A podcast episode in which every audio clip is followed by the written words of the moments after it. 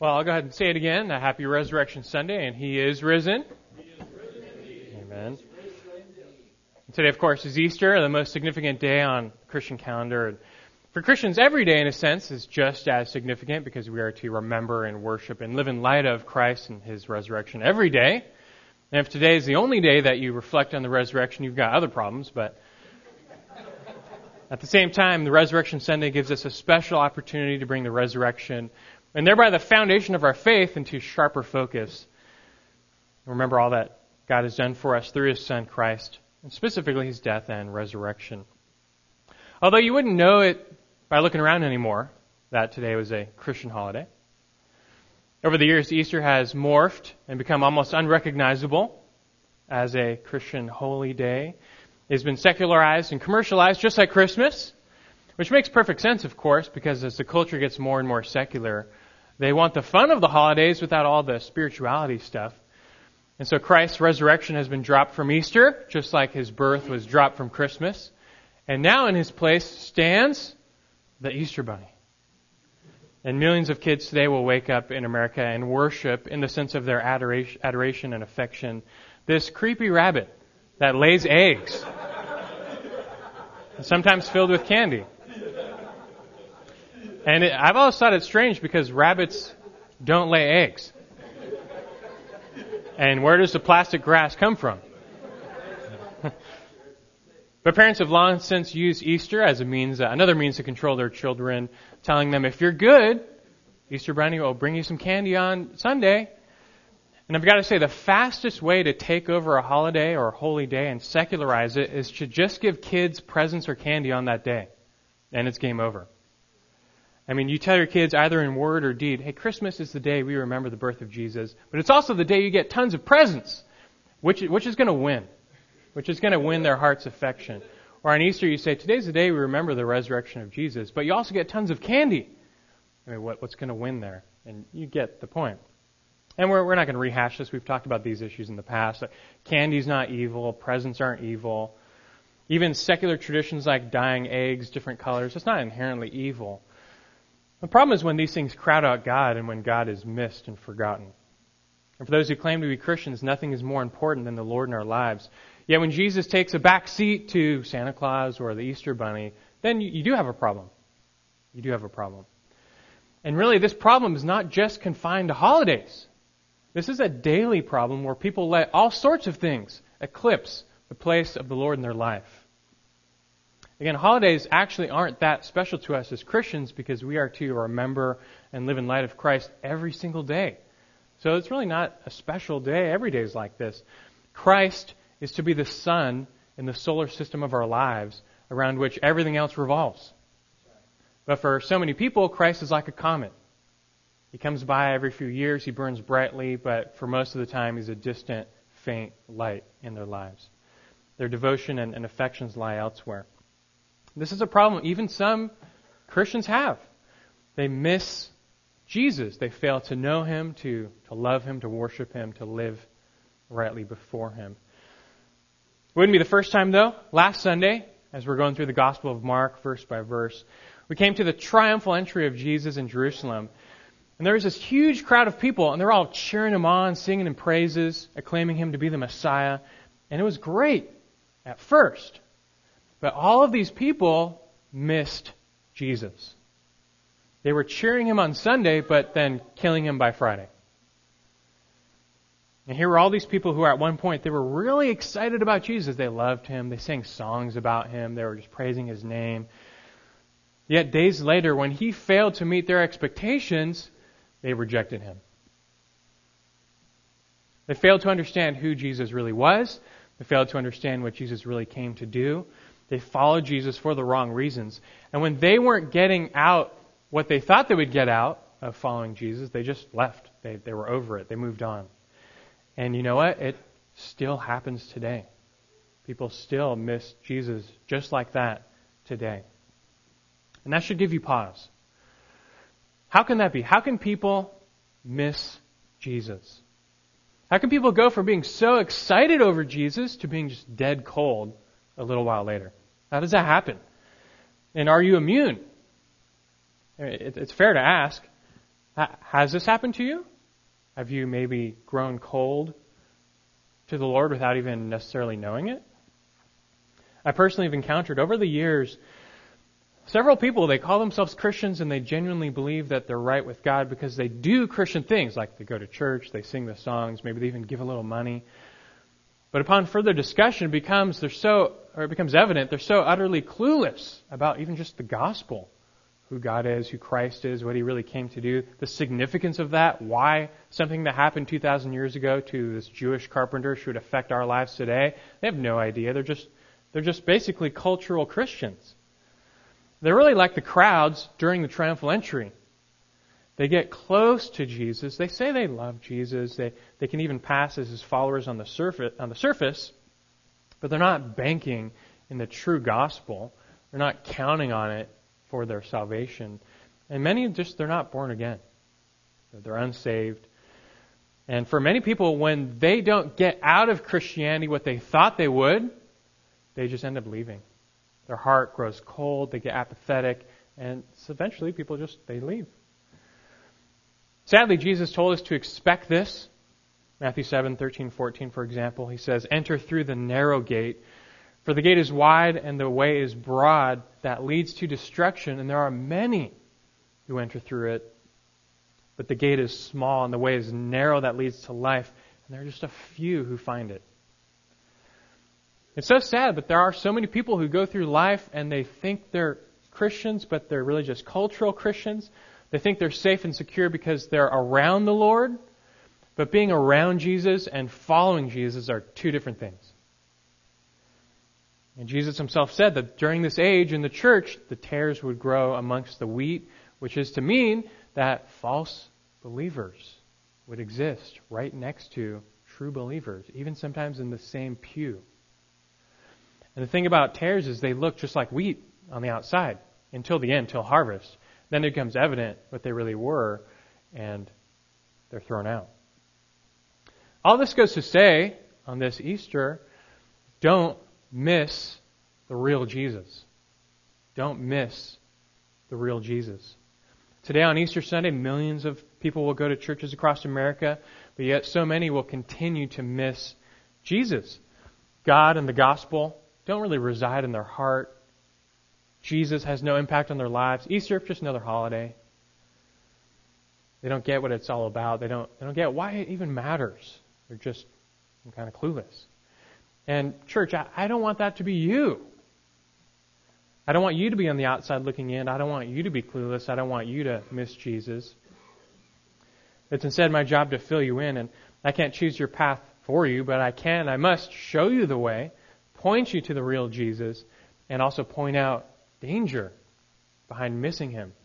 And there is a real danger in the church today, especially in America spreading like a spiritual disease. It's, it's taking people out of the race. And the result is that more and more people who fill many pews in many churches, they, they end up missing Jesus. And the affliction I'm talking about, to be specific for this morning, is spiritual apathy. Spiritual apathy. It's like a plague. It's infected every church in America, such that more and more people they, they go, but they, they don't really care about God. They have no interest in the things of the Lord, no passion for following Jesus. Their hearts have grown cold and indifferent. For a couple of days of the year, they might take Jesus off his shelf, dust him off, and pretend to be his follower. But the rest of the year, they, they don't really care. They're not really concerned about following him, whatever that means. They just don't care. You can compare or think of spiritual apathy like gutters in a bowling alley, in a bowling lane. It's a trap. And if you fall in, you're going to miss your target completely. And if you do fall in, it's so easy to stay in, and it's so hard to get out. And naturally, if you're serious about bowling, it's all about avoiding the gutters. Just don't fall in the gutters, and you'll hit something. Yet, all too, all too many Christians, it's like they're bowling blindfolded. They're unaware of the danger spiritual apathy presents, and many find themselves already trapped but that's why, specifically with our time this morning, I want to help you in your pursuit of the real Christ by exposing you to the real danger of spiritual apathy. I want to point out for you where the danger lies, telling you what it looks like, why it traps people, and how to avoid it. Is that something you'd want to know? I mean, if you, if you think about it, think about how many people missed Jesus when he was on the planet. So many people just missed him. He was right under their nose. And it still happens today. Wouldn't you at least want to know, like, well, how does that happen? How do people get to that point where they're around him, but they end up missing him? Wouldn't you want to know? And indeed, we want to be more aware of, of one of the major traps that takes people out of the race. And spiritual apathy is, is near the top of that list. And so this morning we'll just take a one week break from the Gospel of Mark for a little more of a topical message. But I want to give you the sketch of spiritual apathy, the source of spiritual apathy, and then the solution for spiritual apathy. That, that's our, our game plan this morning. The sketch of spiritual apathy, the source of spiritual apathy, and then the solution for spiritual apathy. And just I hope that by shedding light on this real problem, your eyes will be open. You'll be able to guard your own heart from growing cold to the things of the Lord. Instead, you'll always be able to be on fire for Him. And so let's begin with this. Number one, the sketch of spiritual apathy. Know, what, what does that even mean, spiritual apathy?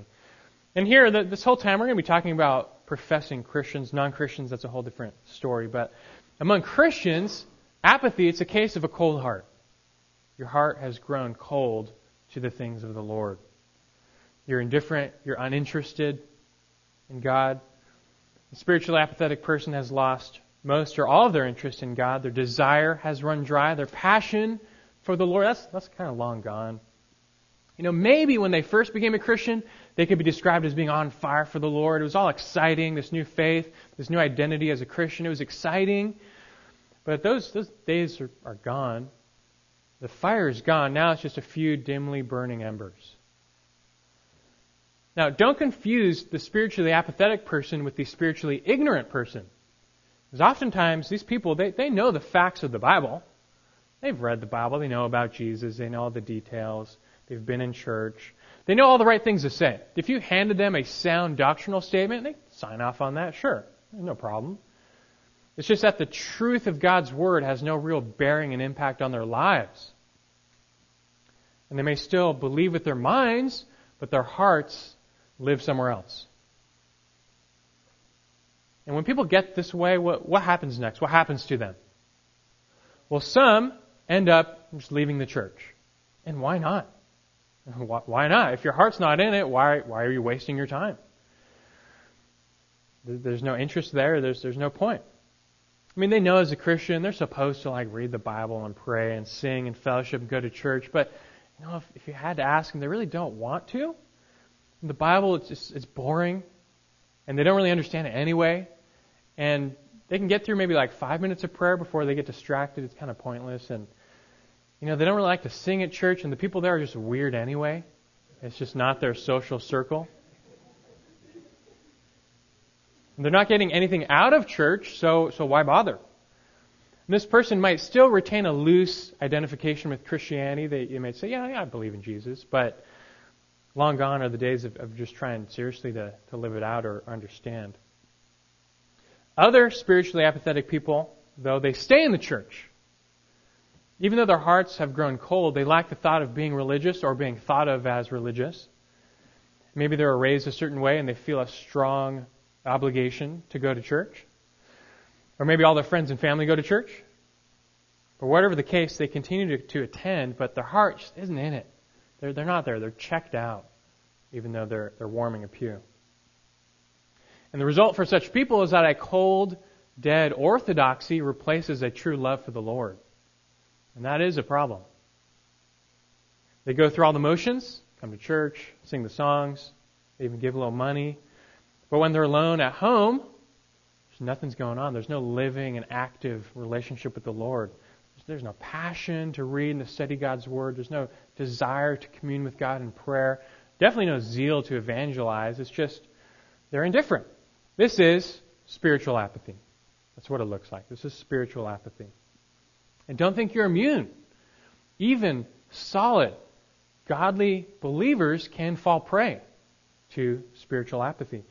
You know, in the New Testament, one of the best churches around fell to spiritual apathy.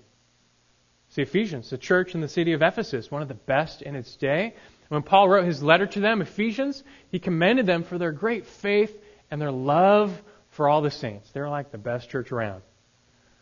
But just a mere 30 years later, in the book of Revelation, Jesus himself rebukes the church of Ephesus. And it's not because they had a bad doctrinal statement. They still had the, all the right doctrine, it's just they lost their love. He says in the Revelation 2 4, he says, But this I have against you, that you have left your first love. Spiritual apathy struck and sidelined the Ephesian church from the race. And it still happens today. And that next begs the question well, how does that happen? How does spiritual apathy strike and, and take people out? How can it afflict even real believers, solid Christians? How, how does it happen? So, secondly, let, let's talk about the source of spiritual apathy. The source of spiritual apathy. The Bible speaks of many potential sources of spiritual apathy, but first on the list has to be sin. I mean, nothing throws a wet blanket on your fire for the Lord like sin, like unchecked sin in your life. Sin comes with built in byproducts. If you sin and you don't deal with it, then comes guilt. If you continue not to deal with it, then comes spiritual depression. And if you leave it alone, it, apathy, indifference are right around the corner. Sin kills true joy. It's the enemy of our souls. And if you give it refuge in your heart, then it's going to suck the life out of you and it will make you cold. And again, even true believers are not immune. Though you might be saved, you still have the sinful flesh complete with its sinful thoughts and desires. And look, now you're called to wrestle against the flesh. You are to walk by the Spirit so that you will not carry out the deeds of the flesh. But if you let your guard down, and we all do from time to time, we're still sinners.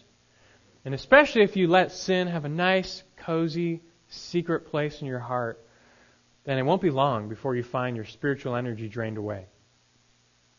Sin is like a leech and it just clings to your heart and it sucks away your spiritual blood. And if you just leave it there unchecked, then your zeal for the Lord is going to wither away. What do you expect? David in the Old Testament, he learned this lesson the hard way. For a little period, he gave sin a, safe little refuge in his heart. And the result, not, not that long after, was spiritual apathy, decay, indifference. Psalm 32. We're not looking at any one text this morning. We're bouncing around, but Psalm 32, he says this, verses 3 and 4. He says, and this is him reflecting and repenting of his sin, but he said, When I kept silent about my sin, kept it kind of secret, says, My body wasted away through my groaning all day long. It says, For day and night your hand was heavy upon me. My vitality drained away as with the fever heat of summer. Just his physical and spiritual energy just sucked the life out of him. Because he knew the Lord, but he was harboring this sin. And if that's the case, if sin is the culprit to your spiritual indifference, the solution, I mean, hopefully it's kind of obvious, just repent. I mean, just Give it up. He says in the next verse, But I acknowledged my sin to you.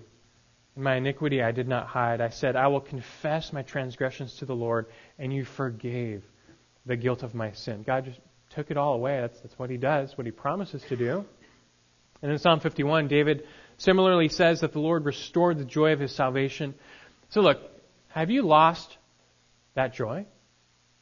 Have you lost the joy of your salvation, joy in the Lord. And if in your heart you're thinking, yeah, a little bit, I, I think I might have, well, then you have to ask yourself, are you maybe harboring some sin in your life? And maybe you're not. Maybe you're, you're on top of repenting. We need to daily, we, we're always sinning, but you're repenting all the time. But maybe you are harboring some sin in your life. Maybe you have some secret sin nobody knows about, but it's captured your heart. And if so, it's, it's really no surprise that you've lost some of that joy and fervor for the Lord. Solution for you, it's very simple. Repent. You need to see your sin, acknowledge it before the Lord, shine the spotlight on it. Don't give it that safe little spot in your heart anymore. But turn away from it, seek God's forgiveness, and as you do so, you will find His promised forgiveness and He will restore to you the joy of your salvation. But that's the first source of spiritual apathy that, that affects a lot of people. It's sin, often a hidden sin in their heart. I can point out a second source of spiritual apathy or indifference. For some people, it's distraction. Just distraction. And this one's so sly. Sin comes in the front door, distraction comes in the back door, unaware. And here's how it works distraction comes when you're engaged in non sinful activities. Things that aren't even necessarily wrong, like you know, watching TV, playing some games, doing a hobby, or even things you're commanded to do, like work, spend time with your family, so on. These things are, are not wrong, but when you prioritize them above the things of the Lord, they become a problem. And these are good things. Some of them can even be counted as a blessing, but if they eclipse and crowd out your, all of your devotion to the Lord, even blessings can become curses. Let's give you an example. Let, us just say you grew up and kind of poor, didn't have a lot of money, never had a TV. Now you're a little older, got a little money. You think, you know, I've always wanted just like a big TV with all the channels. It's not. It's not wrong. It's not. You say that and you think, you know, I've never had something nice like this, and now I can. I think it'd be nice. I think it'd be fun, and I think it'd even help me to remember like how God has, has actually blessed my life and been good to me. Sure. And look, TV not evil in and of itself. It's not. But what if I just had a crystal ball, looked into the future? I don't know, had a prophecy, or whatever. You know, looked into the future somehow, and just told you that if you get that TV with all the channels, for you, it'll suck you in. And over the next year, you're going to end up watching four to five hours of TV a day, even more on the weekends. You'll neglect your family. You'll neglect God. Your Bible reading will go pretty much to zero.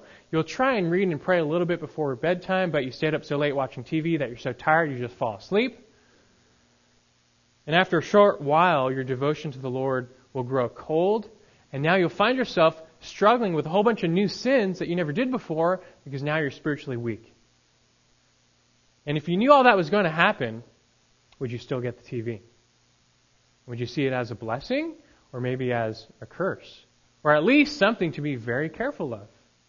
Because you need to guard your heart. The TV is not the issue. You're the issue. Your heart is the issue. And a second way many Christians become spiritually apathetic is that they let the things of the world, even good things, like your job or your family, but they let it capture their heart and take top billing, top spot, and crowding out the Lord. And again, these things don't have to be sinful.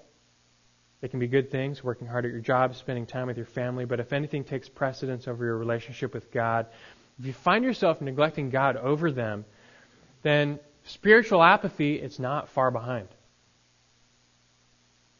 You can't let anything else capture your heart's affections. And if it has, you need to replace it back with, with the Lord.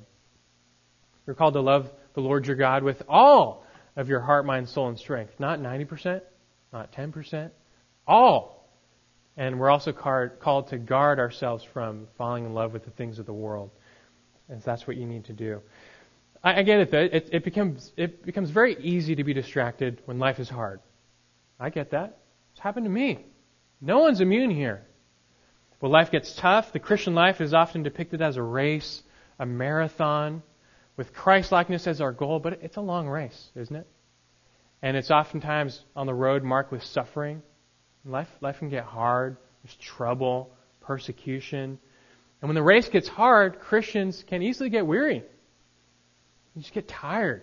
You're tired of always being on guard, tired of always having to try so hard, tired of being persecuted.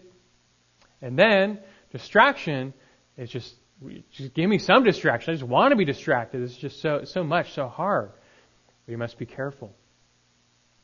You know, every year you can run an official half marathon at Disneyland. I mentioned this before. We have friends do it every year. I, still, that's still too much running for me. Even a half marathon, like ah, I don't want to do it. But you part of the marathon is right through the park. And of course, comes with free admission afterward, although you'd kind of probably be nasty after that. I'm not sure if you'd want to go to Disneyland after a half marathon, but you run right through the park, running past all the rides and attractions. Sounds pretty cool, but let's pretend you're on this race. You've been training, you've never done anything like this before, never completed a race. It's just a big deal to you. You want to finish. It's, a, it's kind of like a marker in your life. And so, even though you're running through Disneyland, all these rides and attractions, all that fun stuff, but you don't care. Your heart is firmly set just finishing this race. You, you want to finish. It's so important to you. So you're not distracted. All the stuff going around you is so fun, but your heart, you're set. Your eyes are locked in on that, that finish line, and you don't care what's going on around you. You just, I just got to run this race. You're not distracted. But what if you get a stomach cramp? A really bad one. And you're healthy, your body's fine. It's not like an injury, but it just really hurts to run. That happened to you? You're running. Just really hurts. And so what do you do? You want to finish, but now it's like it really hurts. There's now a real cost to finishing this race. And now all of a sudden, because of this pain, all these rides and attractions look actually a lot more appealing now. It's like I could just take a little break. You know, they they give you like eight hours to finish this thing. It's only a half marathon. Like I could I could take a break. This race, it's not going anywhere. It's just it's going a few rides. It'll probably I'll probably feel better after. It'll probably help my stomach. You know, just feel better. And so so you stop running. You take a break. Enjoy yourself. And you get distracted. And a lot of people do this with the Christian life. They, life gets hard. It is not an easy race. But they, when, when it gets hard, they, they just accept the distraction. They'll, they'll take anything instead of counting on the Lord. When, when the times get tough, that's when we need the Lord the most. But instead, they take the easy route, and it is easy, just, just distract me. And they find out the race is gone. And some, some Christians, they get so sidelined, they take a perpetual break and they never get back in the race. They're out. Some people even come to hate the race and they're bitter against it. Paul encountered people like this. I'll read for you Philippians 3, verses 17 through 20. Philippians 3, verse 17, he says, Brethren, join in following my example and observe those who walk according to the pattern you have in us. So, in other words, like, hey, follow us in this race. We're on this race together. He says, For many walk of whom I often told you and now tell you even weeping, that they are enemies of the cross of Christ. There's some people, they are on this race, but they, they call it quits, and now they're enemies. Verse 19, he says of them, whose end is destruction, whose God is their appetite, their sinful desires, and whose glory is in their shame. And he says, who set their minds on earthly things. They set their minds on earthly things. These people, they, they started this race, but they're so distracted by the things of the world. It took them out of the race, and now they've become just like the world. They've abandoned Christ. But he says in verse 24, our citizenship, though, it's in heaven, from which we also eagerly wait a Savior, the Lord Jesus Christ. But the point is, like, for us, it's different. Yeah, the race is just as hard for us, but we're not living for this world. We're living for the next. Where Christ is. And that's where you need to set your mind. When, when times get tough and the troubles and trials come, you don't need distractions, you need more of Christ. You need to set your minds not on things of the world, but on the things of the Lord, on heaven. That's what will get you through the difficult times in the race, realizing that this is just now before then, before eternity. And so much more is coming. The point is, from sin to distraction, there's some major culprits that lead people to be spiritually apathetic. They, they, take their devotion away from, from God. And that's why the New Testament is so filled with these admonitions to, to be on guard, watch out, be sober minded, set your mind on the things above, because it's so easy to fall into sin or distraction, and you will grow cold. Now, there's one last source of spiritual apathy I want to talk to you about. I'm sure there's many more, but one more I want to point out much more fundamental among some people, not all, of course, but some. And a third source of spiritual apathy is false conversion.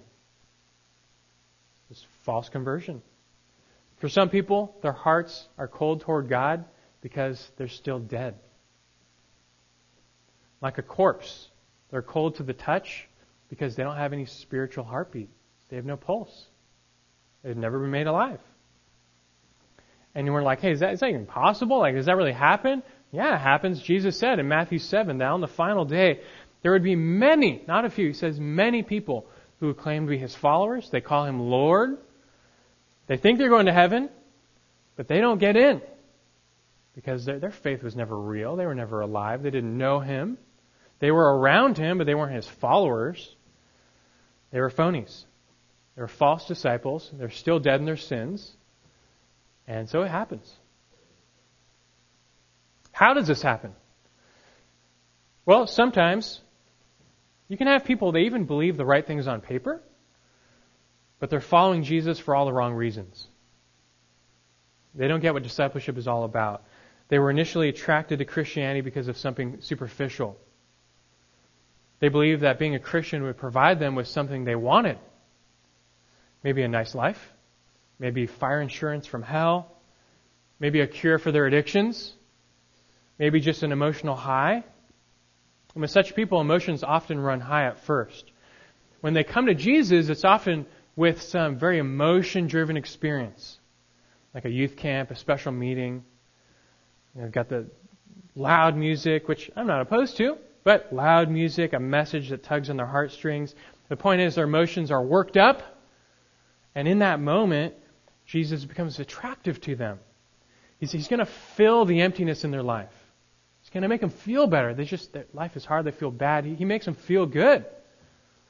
And so they get excited about Jesus. They're like the seed sown on the rocky ground. And they immediately receive the word with joy. But they have no root. They spring up. Christ is exciting, but they have no roots. Their faith is not rooted in the truth of God's word. they they've not built their house on the solid rock of the gospel, but on the sandy shore of emotion and you know what happens next. Those emotions always wear off. They always, well, you can't keep that high up forever. Those emotions wear off in time. Life goes on. There's trouble. Being a Christian isn't leading to the rosy life they thought it would. Jesus isn't meeting all of their expectations. He's not making life that much happier. He's not doing for them what they thought he would do. Their troubles aren't going away. And now their emotions are gone. So what's holding up their supposed faith? No, nothing. Nothing. The fire dies down. Then comes spiritual apathy, indifference, and burnout. And for some of these people, not all, but some, they eventually give up on following Jesus altogether. And they're out of the race, so to speak. But the problem with such people is that they were never saved to begin with. They, they were never made new or born again. They never fully apprehended and submitted to the truth of God. They, they were never really committed to, to being a disciple and what everything that means of Christ. You know, you can warm up a corpse by bringing it close to a fire, but just because it's warm to the touch doesn't mean it's alive. You've got to get the heart pumping again for that to happen. You need new life. You need resurrection. You can probably see the Easter tie-in now for everything I'm saying, but this leads to the final point the solution for spiritual apathy. The solution for spiritual apathy. And the ultimate solution, really for everyone, at one point or another, for all of us, the solution to this is new birth. You need genuine salvation. You have to have the fire in your own heart. You have to be changed from the inside out. And all centers on Jesus. You have to ask yourself, you know, you claim to be a Christian. Why did you decide to follow Jesus? You know, all those years ago, or maybe just last week, whenever it was, why'd you do it? Why did you say, ah, it sounds like a good idea. I'm going to follow this guy Jesus. I'm going to believe in him. I'm going to be a Christian. Why? What led you to that decision? What did you think he was going to do for you? Were you simply raised as a Christian? Haven't really thought much about it? Were you hoping that following Jesus would be your ticket to a nice middle class life? Maybe that being religious would make you feel less guilty for some of the bad things you've done? Or maybe you believe because you're just desperate for some help in your marriage, or you want your kids to be raised morally. These aren't, these aren't bad, but they're all the wrong reason for following Jesus. Remember, I told you earlier about the crowds surrounding Jesus as he entered Jerusalem, the triumphal entry. They were cheering him on. They were singing him praises, literally. But they all ended up abandoning him. And why is that? Because they failed to rightly grasp who he was, what he came to do, and, and the right response to that. They had these wrong expectations for, for what they would get out of it. Not what he said, but what they wanted. And when he didn't meet their expectations, well, they're, they're done with him. And why did you follow? Do you really get who Jesus was, what he came to do? You've probably heard before Jesus was God in the flesh, the Son of God, the Son of Man, the Savior, the Messiah. But why on earth would God come to earth in the form of a Jewish carpenter? I mean, it just sounds so bizarre. Why, why would that happen? It's not so bizarre when you realize that God, for, for, since the beginning, has been promising to come to his people. Why would God need to do that? Why would he need to come to, to his people? Well, because of his great love and compassion. You see, right after creation, we're talking about the beginning. After the very first sin, all mankind was plunged into rebellion against God. And our very natures were corrupt. Such that now, what comes out of our hearts? It's not righteousness. It's sin. We're just sin factories now. That's just that's how, who we are. We're born fallen sinners who by nature oppose things of the Lord. So look, forget spiritual apathy. The Bible says we're born spiritually dead. That's the real problem in Ephesians chapter 2 verse 1. What does that even mean though? Spiritual death. What are you talking about? We have to realize that biblically death never means going out of existence. Rather, death is more akin to separation in the Bible. And spiritual death speaks of us being separated from God. Our relationship was cut off between us and the Creator because of our sin and our rebellion. That's not a good thing. Because we will still know God, but only in judgment. Because of His holiness and righteousness, He must judge, and we're cut off. It's not good for us. It's like we have cut ourselves off from a loving relationship with our God that's only going to lead to our doom. But that's why God promised to come. And that's why He came in Jesus to rectify that. If spiritual death is akin to separation from God, then what is spiritual life but reconciliation with God? And that's exactly what Jesus came to do, to reconcile us to God. Romans chapter 5 verses 8 through 10. You may know it. But God demonstrates his own love toward us and that while we were yet sinners, Christ died for us. And much more than having now been justified by his blood, we shall be saved from the wrath of God through him. For if while we were enemies, we were reconciled to God through the death of his son, much more, having been reconciled, we shall be saved by his life. See, Jesus came to earth to die on the cross for a reason, to stand in our place, who's dying for us. And in his death, he experienced a separation too. Jesus was made sin, so to speak, on our behalf. He was made to bear our sin such that he was separated from the Father's love and he underwent the Father's wrath. That, that was that. That was ours. That he took it for us so that we might be reconciled. Standing between us and God is our sin, but Jesus takes that out of the way on the cross. He, he removed that barrier so that we can be reconciled to God. But it doesn't stop there because Jesus didn't stay dead. He didn't just die, but he also rose. After enduring the full wrath of God on the cross, he rose to new life to glorified life. And it's because of that that he's now able to offer us that same new life, that same eternal life, resurrected life. If our real problem is spiritual death, then what do we need? We need spiritual life. We need reconciliation. We need resurrection, life from death. That's what it is. Now, side note, don't get me wrong, the Bible clearly talks about a physical resurrection of our bodies that will take place at the end of the age. Physical resurrection, that's the answer for physical death. At physical death, that's when our cursed bodies are separated from our redeemed souls.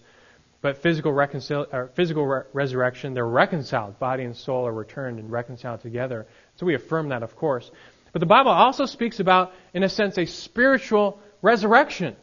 And that's really just akin to new birth. We're just talking about new birth. Romans 6, verses 4 and 5. Therefore, we have been buried with him through baptism into death, so that as Christ was raised from the dead through the glory of the Father, so we too might walk in newness of life. For if we have become united with him in the likeness of his death, certainly we shall also be in the likeness of his resurrection. We, we die with Jesus to sin, but we rise with Jesus to new life. 2 Corinthians chapter 5 verses 17 and 18. Therefore, if anyone is in Christ, he is a new creature. The old things have passed away. Behold, new things have come. And he says, Now all these things are from God who has reconciled us to himself through Christ. Jesus, by virtue of his death and resurrection, he has the ability to deal with your death by giving you resurrection, by giving you new life. And this new life comes to you as a gift. You can't make yourself born again, can you? I mean, can a corpse bring itself back to life? You don't have that power. You can't do that. You must receive this new life as a gift. And it comes, thankfully, by God's grace, a free gift. He gives it to you for free. And this is where now the right response to Jesus comes, and for the right reasons. John chapter 5 verse 21 says, Just as the Father raises the dead and gives them life, even so the Son also gives life to those whom he wishes. It's in his hands now. He has the power to give life. So how do you receive it? How do you receive this new life from Jesus? How do you receive the gift? Probably know the answer. Now it's through faith. Through faith. Romans 10:9, you know the verse. If you confess with your mouth Jesus as Lord and believe in your heart that God raised him from the dead, you will be saved. You've heard that before, but what's that verse really saying? That, that's a powerful verse. You ever stop and think like, what's that actually saying? So you believe, not just in your mind, but in your heart. Talking about your, your spirit, your soul. That God actually raised Jesus from the dead. You think about that? He actually raised him from the dead. what does that imply and mean? It means you believe that. Really, it means you believe he's the answer. You are believing he really is the way, the truth, the life.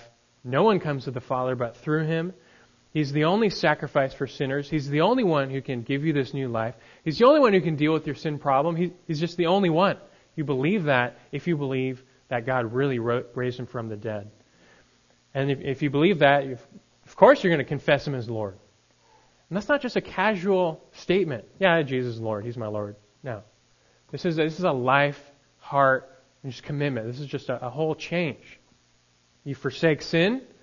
Sin is no longer Lord in your life, but you, you confess Him. He is functionally, in all, in all respects, He is Lord. From henceforth, you say, he, He's my master. He's my Savior. He's my source of life and joy.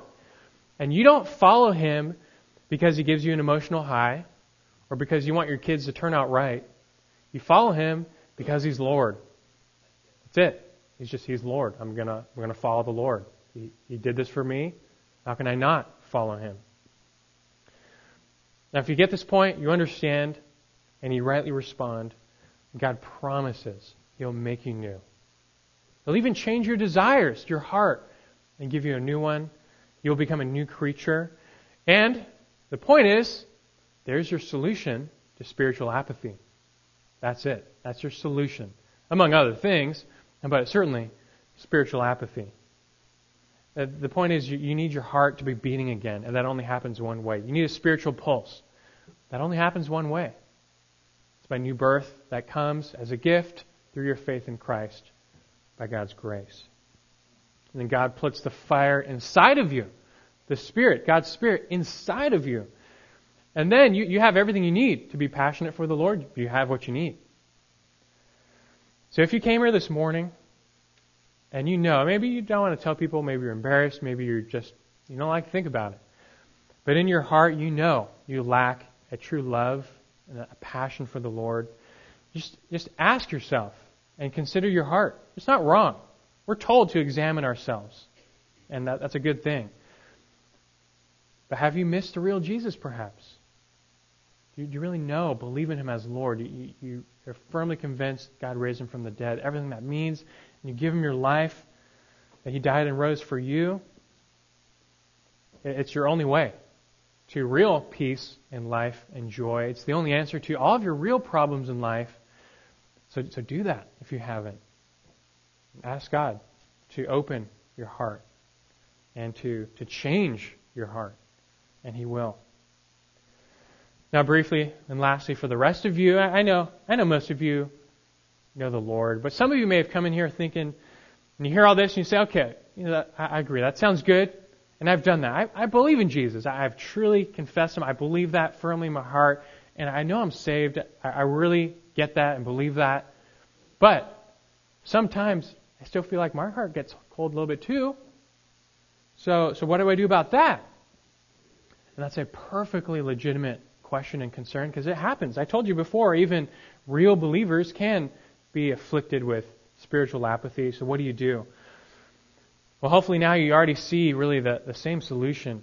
If your faith is real, then you have the, the fire inside of you. You have that new nature.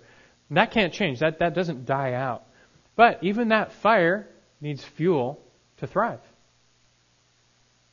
Even true believers need to stoke the flames in their heart from time to time. And you do that in the simplest form just by remembering Jesus. You just go back and, and make it all new and fresh again. You must continually remember and reapprehend everything He's done for you. You know, why, why do you think Jesus instituted the Lord's Supper as this ordinance for us? He wants us remembering Him, His death and resurrection, all the time. It really, as often as you eat and drink, because He knows you got to do that several times a day. You really should be. That's the real reason you should be praying before meals, by the way. It's not just some little ritual. The, the way it started is that's our occasion to just remember Him all the time, because that's what keeps the fire going, remembering Him. Not just a little casual ritual like, Lord, bless the food, thanks. It has its root in that, that, that passage to remember Him as often as you eat and drink. That's what we should be doing. And Christ knows that as we recall and recognize who He is and what He's done for us, it's like throwing coals on the fire. Just throwing more coals on the fire, and that's what keeps the fire going if you're truly alive. Or rather, keeps it thriving, we should say.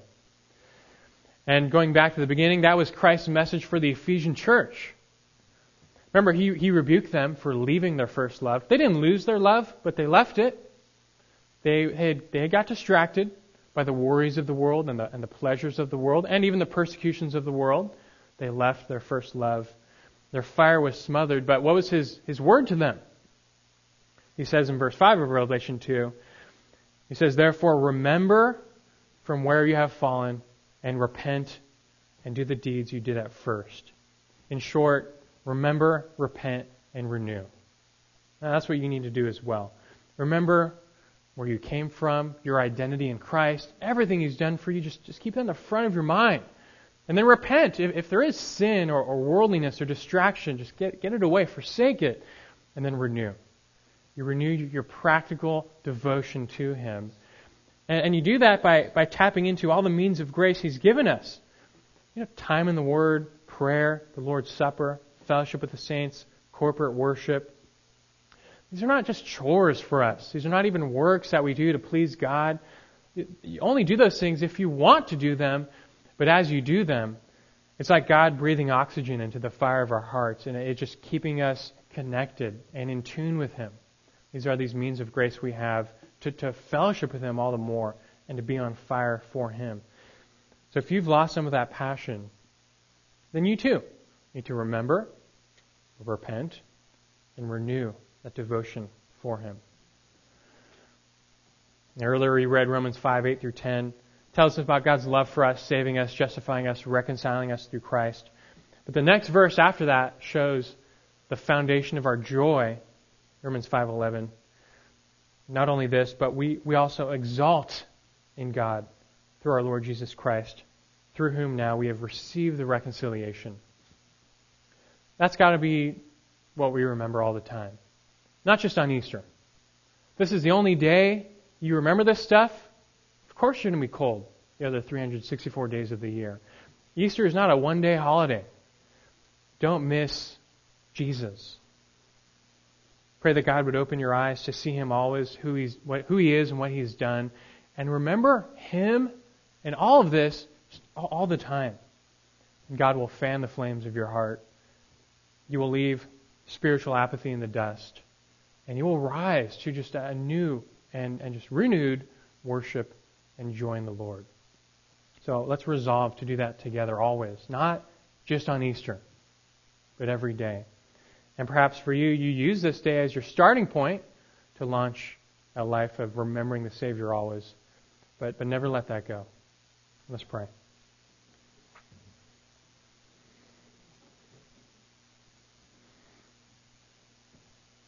Our gracious God and Redeemer, we, we just want to pause and remember now. We, we need to remember you. This, this life is full of distractions, things that so easily capture our heart's affections.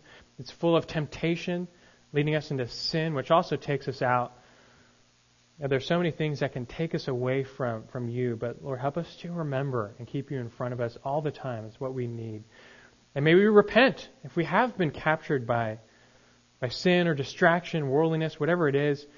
Lord, give us the grace we need with the Spirit within to forsake, forsake everything but you, to turn away from sin especially. But even, even sometimes good things in our life, to put them in their place, by keeping you first and foremost all the time. May we remember, may we repent, and Lord, help us to renew our love and our affection for you all the time by remembering and by going to your word. You've given us your word that we might see you all the time. You've given us the privilege of prayer that we might commune with you. You've given us fellowship with the saints that we might help one another and, draw closer to one another, that we might contribute to one another's heat and fire like, like coals in a fireplace. And so we pray that we do this now by your, your grace and strength. It's for your sake. It's for your glory. You're the God who's done everything for us. And how can we not? Give us, give us that continual grace now, Lord. And as we go from here, may we celebrate a very blessed Easter Sunday, but may every day be an occasion for us to, to worship rejoice and remember the Savior who died and rose for us. In Christ's name we pray. Amen.